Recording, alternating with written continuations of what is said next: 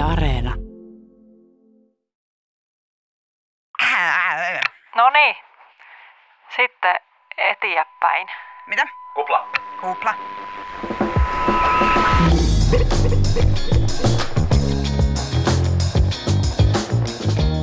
Hyvää päivää, Wafta. Olet saanut korvanappiisi Kuplan, podcastin ja radio-ohjelman, joka katsoo mediaa suoraan silmiin, mikroskoopilla ja vähän nenän vartta pitkin. Minä olen Aurora Rämö. Minä olen Jani Halme. Karhukainen on pieni ja sitkeä eläin, joka ei kuole, vaikka olosuhteet ympärillä olisi täysin kuolettavat. Samanlainen tällainen sinnittelijä on jostain maailman syystä lineaarinen televisio. Miten lineaarinen televisio ei kuole, kun tusina mainosrahoitteista kanavaa tarjoaa samaa tosi TVtä ja uusintoja vuodesta toiseen? Ja tässäkin ohjelmassa pyritään aina tarkastamaan faktat, mutta sisältö ja johtopäätökset voi silti olla asenteellista paskaa, vaikka detaljit ovat miten oikein. Ja mihin siis oikeasti pystyy faktan tarkastus? Milloin siitä tuli uskomattoman hieno sankariteko, eikö sen pitäisi olla vähittäisvaatimus journalismissa? Eikö meillä ole sana vähimmäisvaatimus, ei vähittäis? Eikö vähittäiskauppa? Vähimmäisvaatimus, vähittäis, vähimmäisvaatimus. Ota toi koko, koko sun rimpsu. Mitä? Haluan oikaista itseäni. Kyseessä ei ole vähittäisvaatimus, vaan vähimmäisvaatimus. Tarkistettuani faktat. Tässä ohjelmassa tiedot on kunnossa ja ohjelmakin on silkkaa timangia. Kyllä.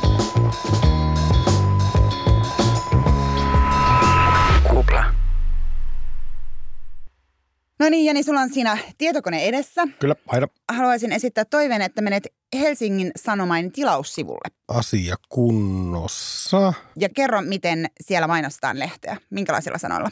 Helsingin Sanomat on kotimaisen laatujournalismin edelläkävijä. Tue faktapohjaista ja riippumatonta journalismia. Onko tämä susta hyvä mainoslause? Niin, eikös tämä faktapohjainen journalismi pitäisi olla itsestäänselvyys? Niin no, se on vähän semmoinen niin kuin tortta po tortta, pahamaineinen Hitler. niin, niin kyllä, olen täysin samaa mieltä. Ja ainakin media-ala ihmiset tohottaa ja toitottaa mielellään siitä, että miten tärkeää on faktan tarkastus. Mutta eihän nyt tämä ongelmat, mitä journalismissa on, niin eihän nyt kumpua siitä, että faktat olisi vinossa.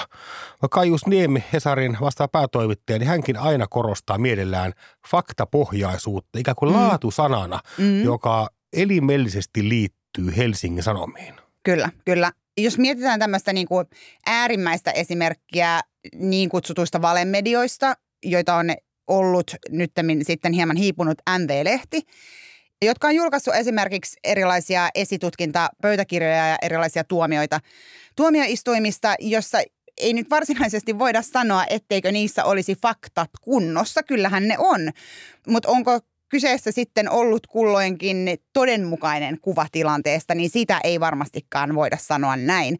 Ja et, et, se on ainakin, no kauniisti sanottuna hieman valikoitua, mitkä tuomiot siellä, siellä on julkaistu. Ja siis kaikki, kaikkihan tietenkään, mikä on julkista, ei ole julkaistavissa, joka on myös yksi ikään kuin tämmöinen faktapohjaisuus, mitä journalismi noudattelee. Että, että pelkästään niin kuin tiettyihin lukuihin tai sillä todistaminen tai jotain tämmöistä ei tee asioista itsessään faktoja eikä jutuista todenmukaisia. Yhdysvalloissahan tätä keskustelua käydään vaikkapa siitä nämä kauhea asia kuin poliisien ampumiset. Siis Kyllä. nyt puhun en poliisien, vaan poliisien suorittamista ampumisista. Kyllä. Niin äh, siellähän tilanne on se, että kun pelkkiä numeroita katsotaan, mm. niin poliisi ampuu merkittävästi enemmän valkoisia kuin mustia. Mutta kun me katsotaan kuvaa vähän laajemmin, että kuinka paljon Jenkeissä asuu valkoisia versus mustia, Mm. tilanne muuttuu täysin. Eli suhteessa väkimäärään nähden mustia ammutaan merkittävästi enemmän kuin valkoisia. Mutta jos pysäytetään siihen kohtaan, että kumpi ammutaan enemmän, niin valkoisia. Niin, ja tavallaan tilastotietohan on semmoista, ihmiset ei välttämättä kauhean hyvin, eivätkä toimittajatkaan todellakaan ymmärrä tilastoja. Ja totta kai sä pystyt löytämään tilaston perustelemaan oikeastaan mitä tahansa mielipidettäsi. Ja sä voit käyttää samaa tilastoa aivan kahteen erilaiseen argumenttiin samasta aiheesta. Mun me soitettiin siis julkisen sanan neuvoston puheenjohtajalle Eero Hyvöselle, joka oli myös sitä mieltä, että faktat ei ole ratkaiseva kriteeri, vaan vilpitön pyrkimys totuuteen tai ainakin sen mahdollisimman hyvään likiarvoon on laatujournalismin ominaispiirre. Tämähän on kauniisti muotoiltu. Ehkä Helsingin Sanomat vaihtaa tähän tämän mainoslauseensa. Tue vilpitöntä pyrkimystä totuuteen tai ainakin se mahdollisimman hyvä likiarvoon. Niin, Tilaa niin, kyllä, tästä. Kyllä mä. Pyöritellään filosofisesti tätä asiaa, eli kaikki maailmaa koskevat tosiasia väittämät eivät ole sellaisia, että ne vois helposti todentaa joko oikeiksi tai vääriksi. Niin no, en mä tiedä, välillä Hesarin tuntuu, että mullistavampaa olisi kuin että faktat olisi oikein niin, että ne olisi edes oikein kirjoitettu. Mutta siis faktan tarkistushan on niin kuin, siis ikään kuin pienimmillään se on juuri huolimattomuusvirheiden poistamista ja siis semmoista, että, että kun on muistin varassa kirjoittanut jotain, niin sä tarkistat, että pitääkö tämä tarkalleen ottaen paikkansa. Sitä, sitähän se niin kuin käytännössä sitten on kirjoittaessa. Kävikö jotenkin tuossa Trumpin valtakauden aikana niin, että kun valehtelu, suoranainen mm. valehtelu nousi huoleaiheeksi, niin ajateltiin, että vasta lääkkeenä mm. tälle toimii ponteva faktojen luetteleminen ääneen ja vielä äänekkäämmin. Niin no siis mä en oikein tiedä, että milloin tästä tuli sellainen buumi, tavallaan se, jatkuvasti sen korostaminen, sen faktapohjaisuuden korostaminen, että et Hesarin arkistosta ensimmäinen osuma tälle sanalle faktan tarkistus oli va- vasta vuonna 2018. Onko näin? Kyllä, kyllä. Se oli eilen. No näin on, näin on. Ja, ja sitten taas journalistilehdessä, joka on toimittajien tämmöinen ammattilehti tai ammattiyhdistyksen lehti, kerrottiin tämmöisestä uudesta verkkojournalismin genrestä kuin faktan tarkistus vuonna 2014. Tässä oli semmoista tiettyä aktivismia nähtävissä, tai kuuluu Kyllä. tähän asiaan, että Näin. osa on – tai kun tällähän ei tarkoiteta nytten toimittajia tai toimitusten esihenkilöitä tai vastaavia, mitkä tsekkaisi, vaan tämmöinen ulkopuolinen liike, joka auttaa ikään kuin yhteiskuntaa pysymään totuudessa. He kun valvovat tätä mediaa ulkopuolisina ja tarkastaa faktoja.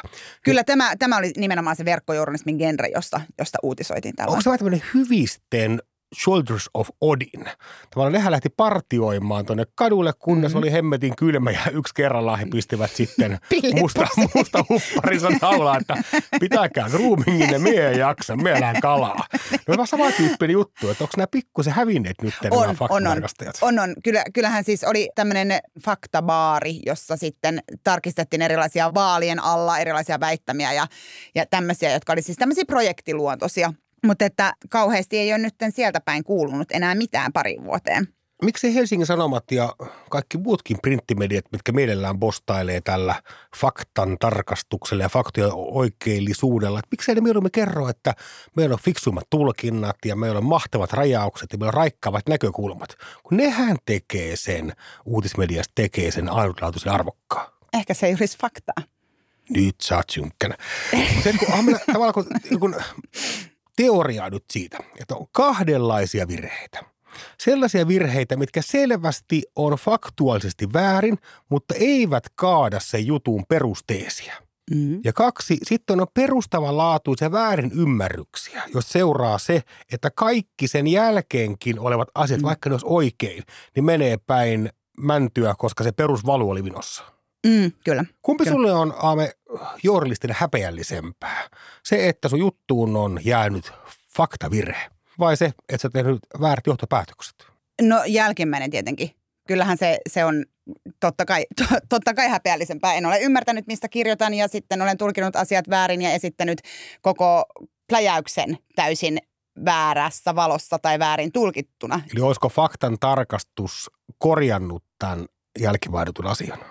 No mä en tiedä, siis riippuu tietenkin mistä se väärinkäsitys olisi lähtenyt, mutta äh, niin voi olla, että siellä yksittäisellä faktan tarkistuksellakin se olisi korjaantunut, mutta se olisi varmasti korjaantunut hyvällä editoinnilla noin ylipäätään tai ajattelevalla editoinnilla, että eihän tämmöisestä asetelmasta voida päätyä tällaiseen toisenlaiseen asetelmaan. Niin, niin se, semmoisella ehkä ennemminkin sitten, mutta totta kai hävettää niin kuin yksittäisetkin äh, faktavirheet. Meillä lehdestä ei valitettavasti ollut mun, mutta toimittaja oli kirjoittanut tota lehteen, joka siis meni ihan painoon asti ja painosta uloskin asti, että Obama Bin Laden. sinne. Eikä ollut. Kyllä oli. Suomalaisessa laatumediassa. Kyllä, kyllä. Kukaan, Kukaan ei ei. huomannut. Mutta jos miettii faktantarkistusta Suomessa ja vaikkapa Yhdysvalloissa, joka on tietenkin valtavampi mediakoneisto, tai siellä on paljon valtavampia mediakoneistoja, siellä on ja myös esimerkiksi Saksassa on ihan tämmöinen oma ammattikuntansa toimituksissa, jotka on ulkopuolisia ihmisiä, jotka eivät ole osallistuneet jutun tekemiseen, jotka sitten tarkistavat jutusta kaikki faktat. Eli soittavat ihan haastateltavalle ravintolan omistajalle Jani Halmeelle, että onko sinun ravintolasi tässä osoitteessa, kun toimittaja on tällä tavalla juttuun kirjoittanut. Ja sitten e, just kun puhuit Trumpin ajasta ja tavallaan tämmöisen niin kuin faktan tarkistuksen alleviivaamisen ajasta, niin siellähän tehdään paljon tämmöisiä ihan live-faktan tarkistusta esimerkiksi vaaliväittelyistä. Eli nyt Biden sanoi näin, Trump sanoi näin, tämä ei pidä paikkaansa, tämä- pitää paikkaansa. Ja ne, ne on aika silleen uutta tämmöinen niin kuin tavallaan selostus sille tentille tai vaalilähetykselle. Mutta sitten toisaalta vaikka tämmöisiä valtavia operaattoreita on, niin esimerkiksi Yhdysvalloissa kansalaiset luottaa tiedotusvälineisiinsä paljon vähemmän kuin suomalaiset. Eli yksistään tämän ammattiryhmän olemassaolo ja, ja toiminta ei kyllä välttämättä sitten ole se ainoa tekijä, joka ratkaisee tämän asian. Mä en ole tätä kertonut kellekään, nyt mä sulle tämän vaan kertoa. Kesätoimittaja aikoina, niin mä tein jutun. Se oli vähän sen jälkeen, kun oli naapurikunta Ruokolahdella nähty leijona. Aivan, mä tiesin, tämän että, joo, ja mä sitten jahtasin totta kai, kuten kaikki muutkin, seuraavaa leijonaa ja halusin kirjoittaa tuli kirjaimin oma nimeni journalismin historiaan ja sain uutisvinkin siitä, että lähellä Parikkalaisjärvessä on kilpikonna löytynyt uinut rantaan. Ja mä neljä päivää teen juttua tästä sankarikilpikonnasta, joka on sitten pulikoidut ympäri, ympäri Pyhäjärveä ja saadakseni kuulla sitten, että neljä päivää myöhemmin mä tajusin, että ei hemmetti, mä unohdin kysyä yhden kysymyksen. Mä olen perin kysyneeksi siltä henkilöltä, kuka se vinkin antoi, että onko se hengissä ollut se kilpikonna missään vaiheessa. Niin tämä tekee perusvalun. Kaikki faktat oli jutussa kunnossa, sen kilpikonnan laji oli kunnossa ja etäisyydet oli kunnossa. Ja pitkään mä olin polskinut, mutta se on polskinut, kun se on kuollut varmaan heti, kun se oli karannut sieltä jostakin tota, ihmisten omasta akvaariosta karannut siellä järveen. Niin Kyllä, kilpikona on uinut rantaan, voi tietysti, niin, Niin. onko nyt itse uinut sitten vai onko tullut rantautuneeksi muuta kautta? Niin onko polskiminen nyt kuitenkaan se niin kuin aktiivitoiminta? Voisiko tämmöinen niin kuin kelluminen, ajautuminen tai vastaava, vastaava olla Kohtasi siinä? Mutta kuolemansa muistan Pyhäjärvessä. mä muistan hetken, kun mä sappimassa suussa, että kun mä tajusin, että kun tuo päätoimittaja riemuitsi. Niin, niin kyllä, kyllä u- uusi leijona. Pyöreä poskeni kesätoimittaja kirjoittaa huonosti, mutta selvästi jo silmää uutisvinkeille. Ja, ja, ja. Sitten mua tämäkin hävetti tämän kerran, kun jatkojutun nimi oli, äh, otsikko oli Mysitinen juttu. Mikä? Mysitinen. Mysitinen juttu. Ai. Mä en ole huomannut, että se on mystinen juttu tämä asia. Mutta, mutta, mutta siis oikeinkin kirjoitettuna aika kova otsikko. Mystinen juttu. Mistä, siis kertooko tämä sitten kilpikonnasta? Tota, joo, se oli 30 kilsaa uinut. Juu, juu, juu, juu, uinuja. Niin, niin. uin. Just, just, just. Mitä tälle jutulle sitten niin kuin kävi? Mä sitten, kun mä soitin vihdoin sille vinkin antaneelle, että miksi et sä kertonut, että Niin. se kilpikonna on ollut jo viikko sitten kuollut. Niin. Niin sanoi, että toimittaja ei kysynyt. No tämä on ihan täysin oikea vastaus. Silloin mä ymmärsin, että kyselyn ja toimittajille välillä joku suhde. Tehtiinkö tästä kuolleen kilpikonnan ajautumisesta kuitenkin tämä mahtava Sillä het- reportaasi, mysitinen Sillä, reportaasi? sillä hetkellä, kun mä jo suunnittelin, miten mä paan kymmenen uutis loppukevennykseen päälle, kun mä kerron tämän Niin. uutiseni valtakunnan medioissa, niin sillä hetkellä vissi tehty päätös valinnassa, että eiköhän nyt tämä haudata tämä Homma sitten.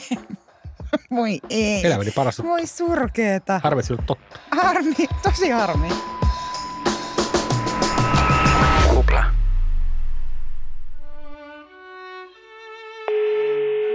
MTV-vaihde, hyvää päivää. Oskari Onninen, hei. Hei. Oltais kiinnostuneita ostaa mainontaa lineaariseen telkkariin. Pieni hetki. Yhdistän teidät. Haluttais ostaa Yleisradion Kupla-podcastille TV-mainontaa. Oletko ostanut aikaisemmin? Ei olla ostettu ajan. Joo. Esimerkiksi kymppiuutisten yhteyteen. Pystyt lähettämään mulle sähköpostiin sun yhteystiedot, niin mä voin pyytää tuota meidän myynnistä ollaan sun yhteydessä. Joo, yes, hyvä. Palaan. Kiitos. Hyvä, kiitoksia.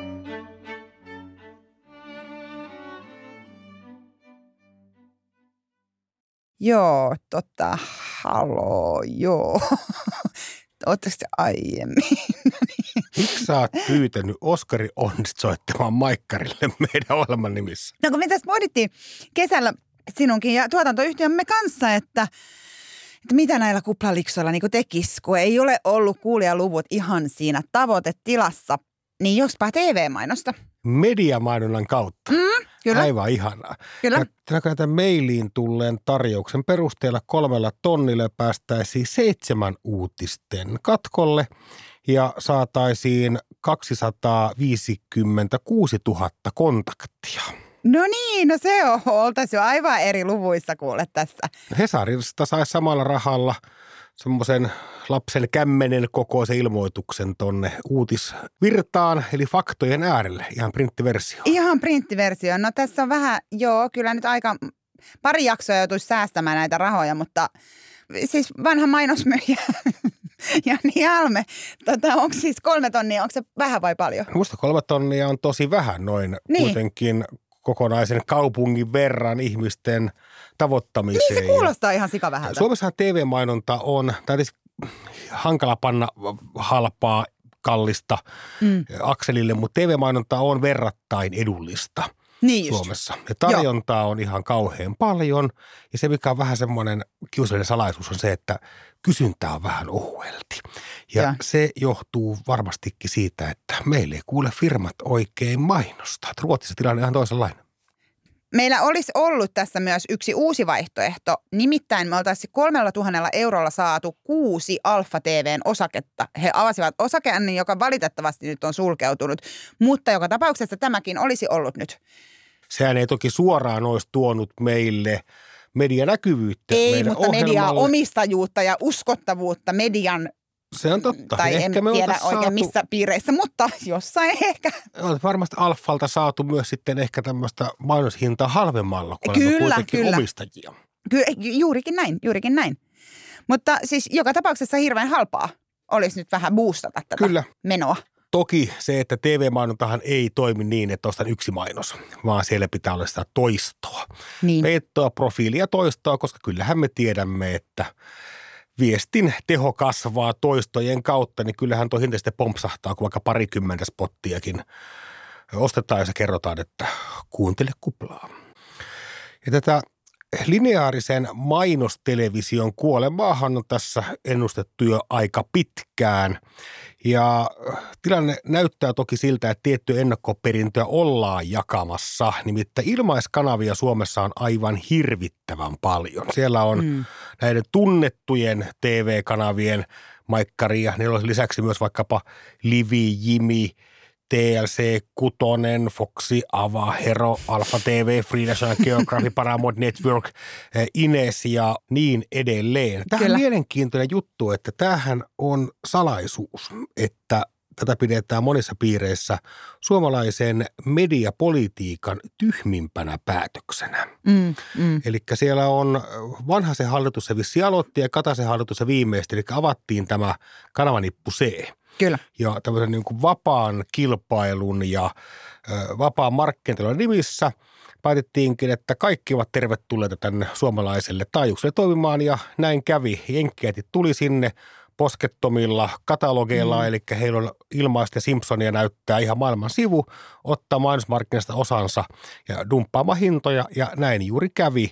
Mutta miten se hyödytti suomalaista mediamaisemaa, niin ei mitenkään samantyyppisiä ohjelmia joka kanavalta, eli vanhoja uusintoja Jenkeistä, halpaa tosi televisiota ehkä joku 2000-luvun action-leffa sinne perään. Ja tietysti jos vähän pohtia, että kelle tätä oikein tehdään. Niin, ja mikä on tapahtunut myös, mikä on musta erikoinen ilmiö, tai varmasti kustannustehokas ilmiö, mutta on siis tämmöisten niin kuin lama-ajan klassikoiden uudelleen lämmittäminen. Eli kymppitonnit, onnenpyörät, tuttu juttu showt. Nyt on syksyllä tulossa aivan uusi onnenpyörä VIP. Mutta ei tarvitse keksiä kauheasti mitään uudestaan. Ehkä telkkariin liittyy sitten semmoinen tietty tuttuus. No selvästi. Että, mutta telkkarihan ei koskaan ole ollut mikään, nyt puhutaan lineaaritelevisiosta, sehän ei koskaan ollut mikään hassua kyllä mikään nuorisomagneetti. Mm, mm, Että Jyrki vaikkapa oli kova yritys tehdä ikään kuin jotakin aivan uutta mediamuotoa nuorille katsojille. Sehän ei päässyt plussalle missään Mm. vaiheessa.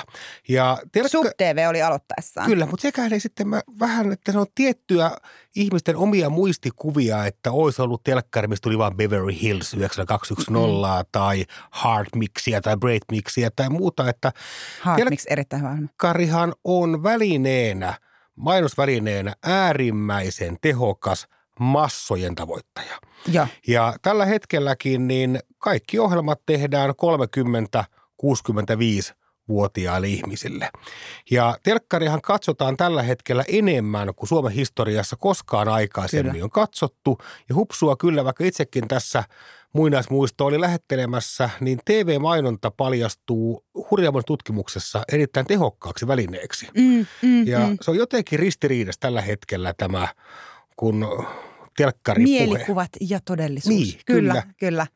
Mutta jos siis tavallaan niin massojen tavoittamiseen varmasti ja tietyn ikä, ikäisten kuluttajamassojen tavoittamiseksi, koska siis Finpanelin kesäkuun luvut esimerkiksi näyttää, että yli 65-vuotiaat katsoo päivässä yhdeksän kertaa niin paljon lineaarista televisiota kuin alle 25-vuotiaat. Ja se tarkoittaa siis neljä ja puoli tuntia päivässä. Että onko se tosiaan tämä yleisö, joka haluaa niinku laihdutusrealitia tai X on the beach, afterskiita ja koirien trimmauskisaa yli neljä tuntia päivässä? Kyllä, kun porukkaa riittävästi. Joo, Ja selvästikin on päädytty siihen, että realityssä vaikkapa hintalaatusuhde on sellainen, että saadaan riittävästi ylipäätään sitä posseja, joka nyt telkkaria edes teoriassa voisi katsoa. mutta sitten toisaalta nämä uudet pikkukanavat, joita on tullut tämän C-nipun avaamisen jälkeen, niin nehän on nimenomaan jotenkin kohderyhmäkanavia olevinaan ainakin. Kaiken maailman TLC ja Inesit ja muut, niin niitähän nimenomaan ne on suunnattu vaikkapa nuorille naisille tai jotain tämmöistä hölmöyttä. Mutta että et, et tavallaan miten tämä nyt suhteutuu siihen? Sillä, että he vähän petkuttaa meitä kaikkia. Se, Taas silloin kun nimetään joku kanava lifestyle-kanavaksi, Mm. niin sehän kertoo siitä, että meillä ei ole pienintäkään hajua, kelle me ollaan tekemässä ja mitä. Aivan, aivan, juuri näin, juuri näin. Mutta miten sä sovellut näihin lukuihin? Sä Oot- kuulut 45-64-vuotiaiden ikäryhmään. Joo, mä katson tässä näin, eli 10 24-vuotiaat, eli aika nuoret ihmiset, niin he katsoo noin puoli tuntia päivässä televisiota Suomessa. Mm. Sitten tämmöinen opiskelunsa jo päättäneet ja työelämän alkuvaiheessa olevat aktiivivaiheen ihmiset, eli 25-44-vuotiaat, katsoo puolitoista tuntia päivässä. Mm. Ja mä lipsaadaan siihen seuraavaan ryhmään, joka on aika hämmentävästi mitattu, eli 45-64-vuotiaat ihmiset. Eli mä oon tässä Uransa niin loppupäässä. kuin uransa loppupäässä. Kyllä. Me katsotaan Finpanelin tilastojen mukaan Suomessa melkein kolme tuntia päivässä televisiota. Ja sitten 65 plus katsoo neljä puoli tuntia päivässä. Heillehän tämä on tietysti alttari, Mm, tämä Kyllä. televisio. En mä nyt kyllä kolme tuntia päivässä nyt kyllä ikävä kyllä telkkari ääressä ole, mutta... vaikka mielelläsi olisi. Vaikka vielä ne olisinkin, että Kuplan toimitus soitti Jorma Sairaselle. Hän teki liki 30 vuotta töitä television parissa, josta pidemmän Legin Pöllylaaksossa Maikkari-ohjelmajohtajana.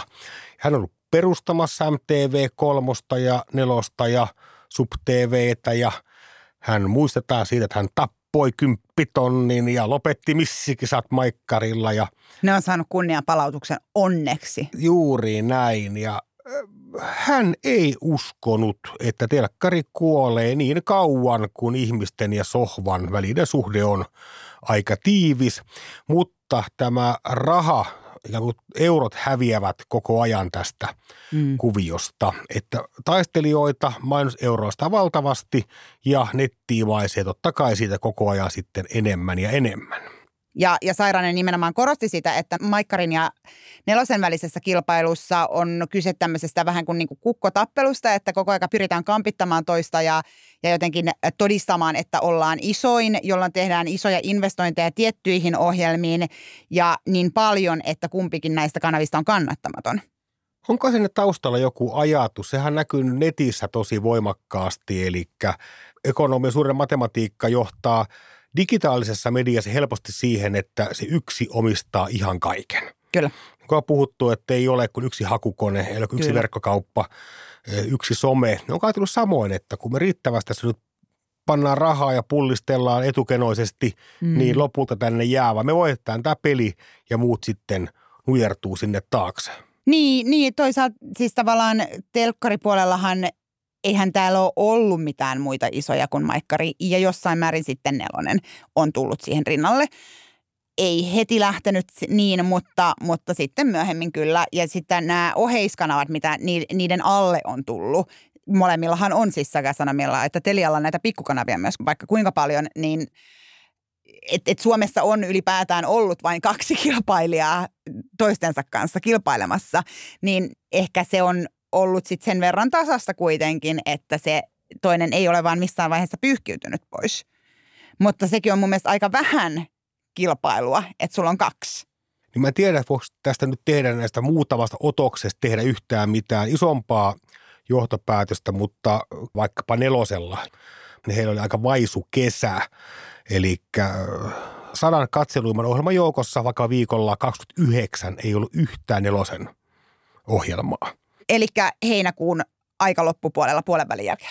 Kyllä, syvintä kaunista suomalaista kesää siellä. Kyllä. Katsomme, jos otan satunnaisotos toukokuulta, viikko 20, niin neljä nelosen ohjelmaa olisi mahtunut TV1 top 20. Ja mikä hurjinta, nelosen kahdenneksi kymmeneksi katsotun ohjelma oli kerännyt 35 000 katsojaa, mikä on vähemmän kuin teeman kahdenneksi kymmeneksi katsotun ohjelma. Aivan, eli niin kuin nelosen voisi pelkästään näitä lukuja katsomalla tulkita olevan näiden Fox-kanavien ja näiden pikku muut kanavien joukossa. Ehkä niillä näyttää se tiettyä tie tulevaisuuteen. He panostaa sitten tosi voimakkaasti niihin isoihin, isoihin ohjelmiin Mm, kyllä. ja nimenomaan sellaisiin kausiin, jolloin mainostajat haluavat TV-mainontaa oikein ostaa. Mutta muuten vähän niin kuin ajetaan systeemi alas. Kyllä, aivan. Eli tämäkin on tämmöistä niin kuin on syyslukukausia, kevätlukukausia ja sitten loma-ajat ollaan niin kuin ei edes. Vaikka ajattelisin, että ihmiset vois katsoa lomalla televisiota, mutta ehkä ne katsoo sitä sitten muutenkin. Eikö me tämmöistä ihan peruskauppatieteellistä tosiasiaa kuin erottautuminen, Mm. mm. että tähän jollakin tavalla nyt Mm. mm. kannustaisi. Mä ymmärrän, että mediamatematiikkaa, mediamatematiikkaa ja naapurin pelikirjaa kopioimalla mm. Mm. saattaa saavuttaa voittoja, mutta ehkä nyt heidän pitäisi syödä omia lääkkeitään. Hehän mielellään kertoo vaikkapa TV-mainostajalle, että erottaudut täällä ja tee erottautua Mm, kyllä, kyllä, mainontaa kyllä, kyllä, kyllä. ja muuta. Niin onhan Tärkeä se spotti. ohjelma karttaa katsomalla, niin pitää olla todella syvällä medialalla, että pystyy erottamaan nämä pikkukanavat toisistaan ja hupsua kyllä ne isot vähän lipsuu siihen samaan. Mm, kyllä, kyllä. Kyllä ne pystyy erottamaan lähinnä siitä, että seuraa, että kenen ns. tallissa kukakin juontaja on, niin silloin voi päätellä jotain, mutta siinäpä se. Me ulkoistettiin tällä kertaa tämä median tulevaisuuden ennustaminen. Me annoimme journalistisen päätösvallan mm. Jorma Sairaselle. Ja mitä hän ennustaa, että miten suomalainen TV lähtisi nousuun? Että saataisiin lisää katsojia ja korkealuokkaisempia ohjelmia, niin hänen neuvo oli se, että sanomien pitäisi ostaa maikkari pois tuolta Telialta. Niin, tässähän nyt sitten, sillä tavallahan tämä hävitettäisiin tämä kilpailu. Pitkään jatkunut taistelu. Ja hän tekee myös voimakasta isänmurhaa, että hän ohjeisti, että ei kannata ostaa TV-mainosta, vaan kannattaisi laittaa rahat nettiin. Tästä mä olen hänen kanssaan eri mieltä. No mutta hyvä, että me ei nyt kuitenkaan sitten lähdetty ostelemaan näitä TV-spotteja, kun kerran tulevaisuutemme ei ole sen käsissä. Mutta voisikohan television tulevaisuus olla alfa-televisiossa? No tämä on just sun kaltainen ennustus, ettei varmasti todella sinne päinkään. Mutta kun aletaan miettiä Alfa TV, se on ilmestynyt nyt tuonne aika moneen kaukosäätimen taakse ja ö, kysymyksessähän on jossakin määrin konservatiivisena pidetty TV-kummajainen, joka on näyttänyt Uskonnollinen kanava. Kyllä, ja on näyttänyt myös hyvin ö, kiehtovia erilaisia ohjelmia. Mutta jos ajatellaan ihan niin kuin yksinkertaisesti, että kun Mhm. telkkaria katsoo, niin kuin äsken kuultiin, en, merkittävästi enemmän vanhempi kuin nuorempi väestö. Mm. Ja on syytä olettaa, että kokemus tuo tuota kypsymistä ja ihminen on konservatiivisempi, mieluummin kuin liberaali, mm. vähän vanhempana, niin Alfa TV erottuu edukseen mm. näistä muista kanavista, mitkä todettiin äsken ovat enemmän toistensa kopioita vähäpukeisilla salskimuksilla ja tsupukoilla rannalla notkumassa, niin tämähän on nimenomaan raikas tuulahdus nyt tämä Alfa TV mm. tässä suomalaisen tunkkaisessa nuorekkaassa ilmapiirissä. Kyllä, joo, joo. Tosiaan ne lavasteet näyttää vähän siltä, että on jostain 90-luvun television studion konkurssipisästä käyty vähän ostelemassa. Ja ohjelmakarttakin näyttää siltä. Siellä on tangomarkkinaa, maalaislääkäri Kiminkistä, Folke Westin matkalla Suomessa. Ja nyt tällä henkilökunnalla ja valovoimaisella keulakuvilla, niin haetaan kohderyhmää, joka on valmiiksi siellä sohvalla. Mm, Eli he ei tarvitse mm. houkutella, jos väestöpyramidin katsoa, niin Alfa ei tarvitse houkutella ketään kanavassa ääreen, vaan riittää vaan, että he tavoittaa ne, ketkä siellä jo on. Joskin tietysti mediamatemaattisesti sehän eivät ole sitä kaikkein ostovoimaisinta eikä kuluttavinta ihmisryhmää, jonka mielipiteeseen voidaan mediamainonnalla – vielä vaikuttaa. Että kyllähän tämä vaikuttaa nyt aika kierteiseltä business caseiltä. Saattohoitokanava tekijöille ja katsojille. Kiinnostavaa on se, että äh, alkaako milleniaanit, jotka ovat, eivät ole tottuneet käyttämään lineaarista televisiota, mm. Niin siirtyykö ne 60 mm. käyttämään tällaista yksisuuntaista, valmiiksi ohjelmoitua mediamuotoa – kun he ovat tottuneet maailmaan, jossa streaming-palveluita ja vapaasti valittavaa mm. kamaa on, on ovet ja ikkunat pullollaan. Ja nythän myös vanhempi väkihan toki löytänyt myös nämä streaming-palvelut. Eli Yle, vaikka Yle Areenahan on kasvattanut hurjan paljon kasvattanut Kyllä. ryhmäänsä tuolla vanhemmassa väestössä. Kyllä. Ja miksi he eivät myös näitä käyttäisi? Mutta siis kyllähän puhutaan esimerkiksi näin millä tavalla verrannollisia asioita, mutta äänestyskäyttäytymisestä, että ihmiset alkaa sitten osallistua myöhemmällä iällä tämmöisiksi tylsiksi koettuihin asioihin. Niin mä jotenkin tätä Alfa TVtä jäin miettimään, että kun siis Sairanen sanoi, että hän ei ikimaailmassa ostaisi Alfa TVn osaketta – ja mekään ei nyt ostettu, kun se osakeanti meni umpeen. Kaduttaako se meitä myöhemmin? Niin, no kun mä just mietin, että mitä jos ne milleniaalit tajuaakin – tavallaan sitten tämän lineaarisen television arvon. Ja sitten me ollaan auttamatta nyt jääty tästä omistajuuskelkasta. Siis tämä olisi ollut tosi halpaa. Alfa TV hän... Mä rikastua tuhottomasti. Se on totta. Alfa TV hän on saanut huomattavan määrän huomiota – mediaa seuraavien ihmisten ja sitä kautta varmaan myös tämän podcastin kuuntelijoiden keskuudessa, koska sinne on siirtynyt näitä hyvin värikkäitä toimittajia ja sitten siellä on ollut Hjallis Harkimosta alkaen myös hyvin vaikutusvaltaisia sijoittajia ja myös mm. keskisuomalainen konserni käsittääkseni investoi myös Alfa TV. Kyllä ja, ja ne niin kuin yritti hirveästi sitä niin kuin mainostaa tällaisena siis keskisuomalainen päätoimittaja Pekka Mervolan pääkirjoituksessa, että, että tämä Suomen tarvitaan tämmöinen niin kuin konservatiivinen kanava, jossa, jossa sitten kerrotaan jonkin ajatteluryhmän tai viiteryhmän näkökulmasta jotenkin faktapohjaisempaa uutisointia tai jotain tämmöistä. Mutta siis Alfa TV hän ei esimerkiksi ole julkisen sanan neuvoston jäsen.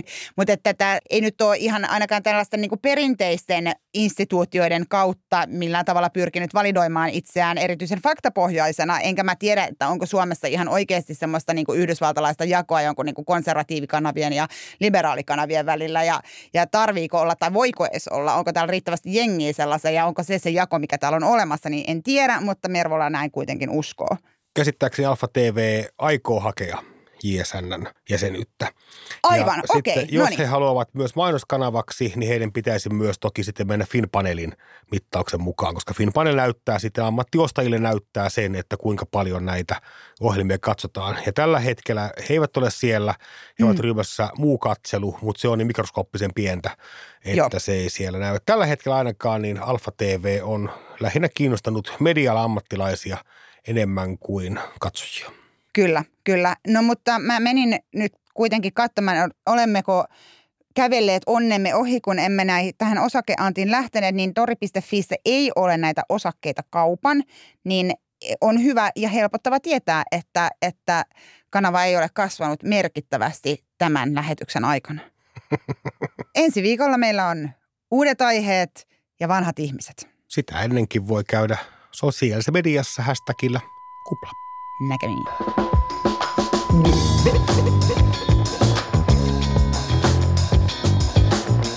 Jos kuuntelit tätä kuplaa radiosta, niin muistutamme, että Yle Areenasta löytyy myös kaikki vanhat jaksomme.